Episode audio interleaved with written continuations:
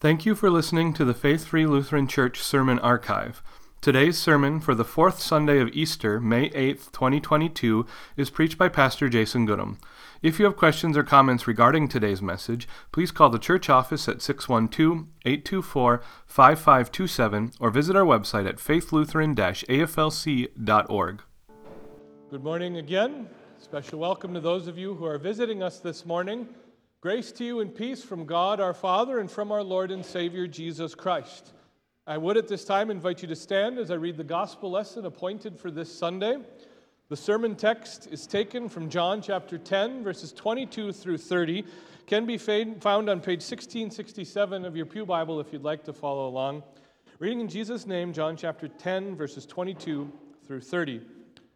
At that time, the feast of dedication took place at Jerusalem. It was winter, and Jesus was walking in the temple in the colonnade of Solomon. So the Jews gathered around him and said to him, How long will you keep us in suspense? If you are the Christ, tell us plainly. Jesus answered them, I told you, and you do not believe. The works that I do in my Father's name bear witness about me, but you do not believe because you are not part of my flock. My sheep hear my voice, and I know them, and they follow me. I give them eternal life, and they will never perish, and no one will snatch them out of my hand. My Father, who has given them to me, is greater than all, and no one is able to snatch them out of the Father's hand. I and the Father are one. Heavenly Father, these are your words, and your word is truth. We pray that this morning you would sanctify us in the truth, that you would convict us of sin in our lives where that is necessary, and that you would comfort and encourage us with the promises of your gospel. In your name we pray. Amen. You may be seated.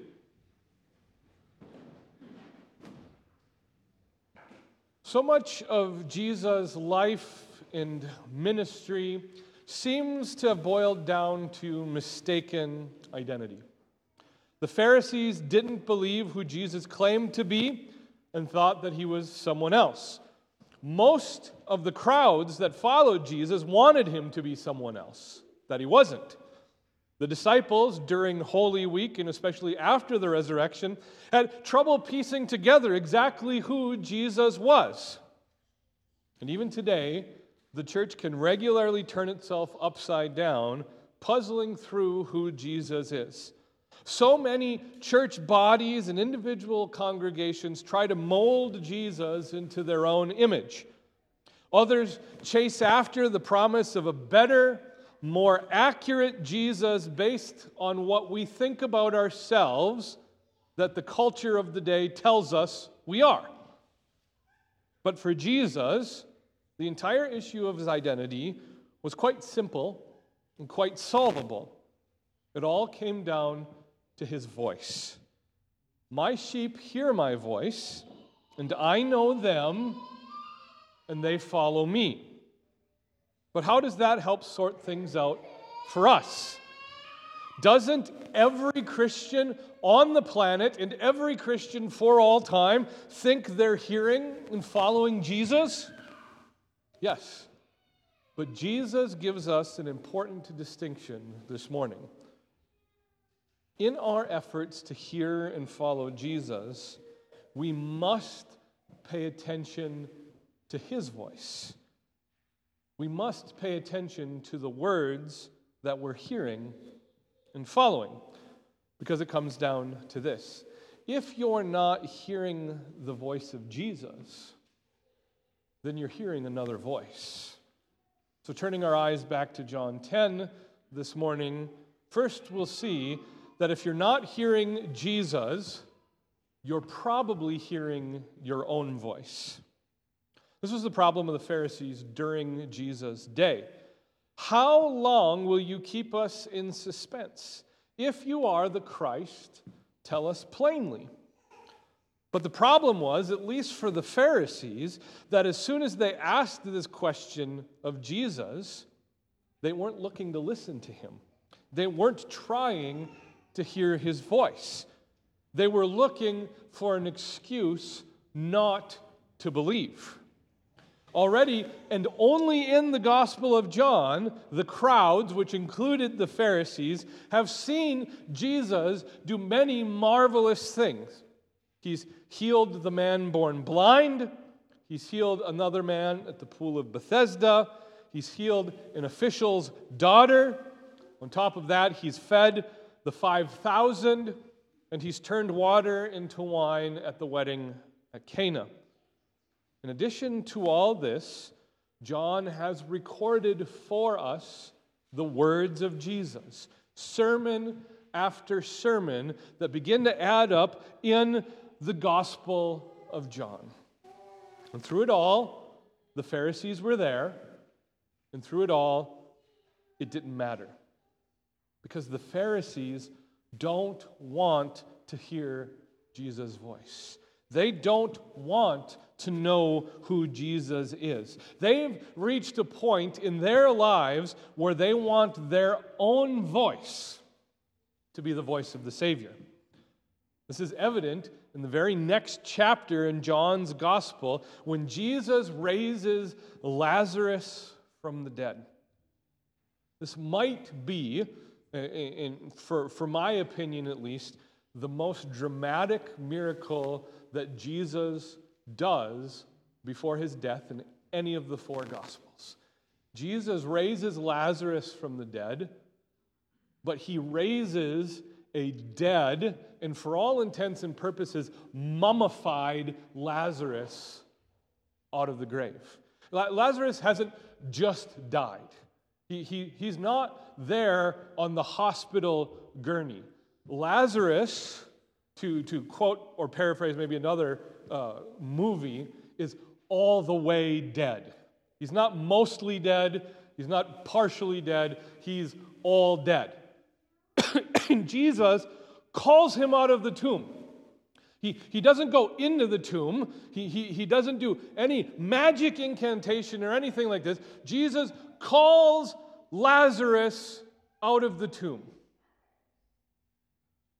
And we will note here that Lazarus hears the voice of his shepherd. And Lazarus comes. But the Pharisees, the ones who don't want to hear Jesus' voice, what do they do in response to Lazarus? In response to Jesus raising Lazarus from the dead? First, they get together and plot to kill Jesus because Jesus is in danger of taking away their favored place in society. He's going to undercut the entire system. But more than that, and I challenge you to read all of John 11 this afternoon. Read it from beginning to end and read it thoughtfully. The Pharisees, in response to the resurrection of Lazarus, plot to kill Lazarus. Imagine that. Imagine being so unwilling to hear the voice of the shepherd that you not only ignore him, but that you want to erase all evidence that his voice exists in the first place. But here's the point for us this morning the Pharisees aren't alone in their desire to hear Jesus. This is the response of our sinful nature as well. We want our voice to be the voice of the Savior because our voices are the most important voices in our own lives. We've been raised to be true to our authentic selves. We've been taught to listen to our heart. We've been cultivated by our phones and by our computers that the very act of having an opinion means others must want to hear our opinion. In our constant reaction to make God prove himself time and time again, what matters in our lives are our own voices that make demands of God so that God would serve us and do our bidding. Having faith in Jesus is the hardest thing to do when the occupation of our hearts is constant idolatry. My sheep hear my voice. But if you're not hearing the voice of Jesus, I would also suggest you might be hearing the voice of the law. One other reason why we might not be hearing Jesus' voice why it might be obscured for us is at times we're only capable of hearing the voice of the law. And, and here's where I have to be very careful because someone might object, but, Pastor, isn't the law a part of the Word of God? Absolutely. And I'm not saying otherwise. But while the law is God's Word, the law is never, ever God's final word. But if the law for us becomes God's final word, or his primary word, or his only word, then we're going to miss the voice of Jesus. We're going to fall all over ourselves trying to find the one thing God says to us that will finally give us peace. That one act of devotion, that one level of piety. But if that's the voice of God we hear, it will never, ever be enough. If the voice of the law replaces the voice of Jesus, we will either become self righteous like the Pharisees, or we will fall into despair, unable to hear the voice of Jesus at all. In our efforts to do something more, or in our efforts to do something else, or in our efforts simply to do, we will miss exactly what Jesus is saying to us here in our gospel lesson this morning. Because finally, the outcome of John 10 for us this morning is that the voice of Jesus is the voice of the gospel. Again, the Pharisees asked Jesus, How long will you keep us in suspense? If you are the Christ, tell us plainly. Now, what we might think happens here is Jesus just giving up and he's not going to tell them at all. Except that's not what Jesus does. The Pharisees ask Jesus to tell them plainly if he's the Christ. And what Jesus does is he tells them plainly that he's the Christ. I give them eternal life, and they will never perish, and no one will snatch them out of my hand. Jesus gives his sheep who hear his voice eternal life. These are the words of Jesus. This is the voice of Jesus, and this is also the words and the voice of the gospel. The words we need to hear. Jesus isn't being coy when he tells the Pharisees that his sheep know his voice. He's not speaking in riddles either.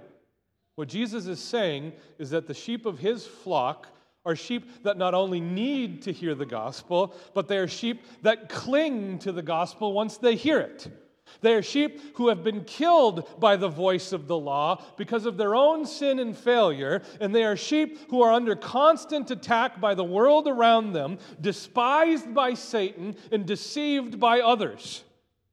Jesus' sheep are sheep that desperately need to hear the words of life.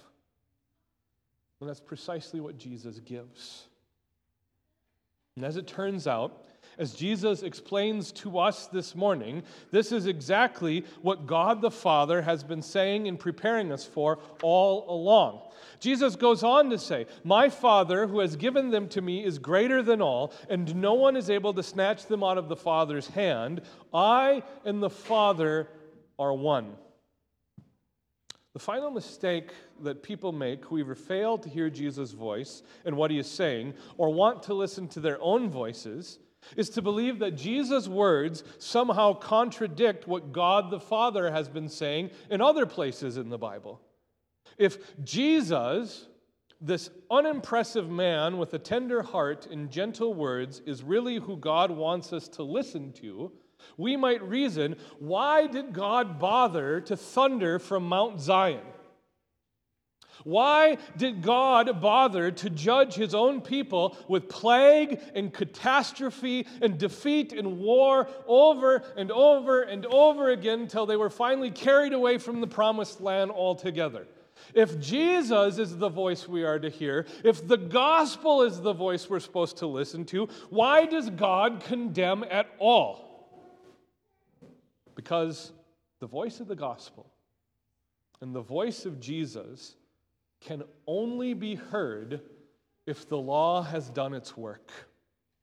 If we think we can do it, we will only ever be looking for instructions and advice from God. If we think we have done it, we will only ever be listening to our own voices. But when we realize that we are nothing more than terrified, lost, helpless sheep, then what we need is a shepherd. We need someone to save us and bring us back to safety. We need someone to protect us from our enemies. And in that, we need someone to comfort us. And that someone is Jesus Christ. God's word of law is a good word, it is a holy word, but it is a word that can only condemn us because we are sinners. But Jesus fulfilled the law perfectly in our place. Our words can only deceive us. And Satan will only ever use our words and our sins and our failures to accuse us and kill us. But Jesus has defeated our enemies, sin, death, and the devil in our place. Jesus' words to us this morning are simple and they are beautiful. My sheep hear my voice and I give them eternal life. That was the picture that Pastor Haugen painted for us this morning and eternity before the throne of God. And the last dot to connect in all of this is that eternal life is the same life you have right now. When we gathered together as the church to confess our faith, we were confessing in that moment with the saints in the throne room of God. We were confessing in that moment, wearing the same white robes that those who have died in the faith are wearing. We were confessing the voice of Jesus the voice of the gospel, the voice of the Savior who gives us eternal life, because we are the sheep of his flock. And he is risen. He is risen indeed. Alleluia. And now may the peace of God, which surpasses all understanding, guard your hearts and your minds in Christ Jesus our Lord. Amen.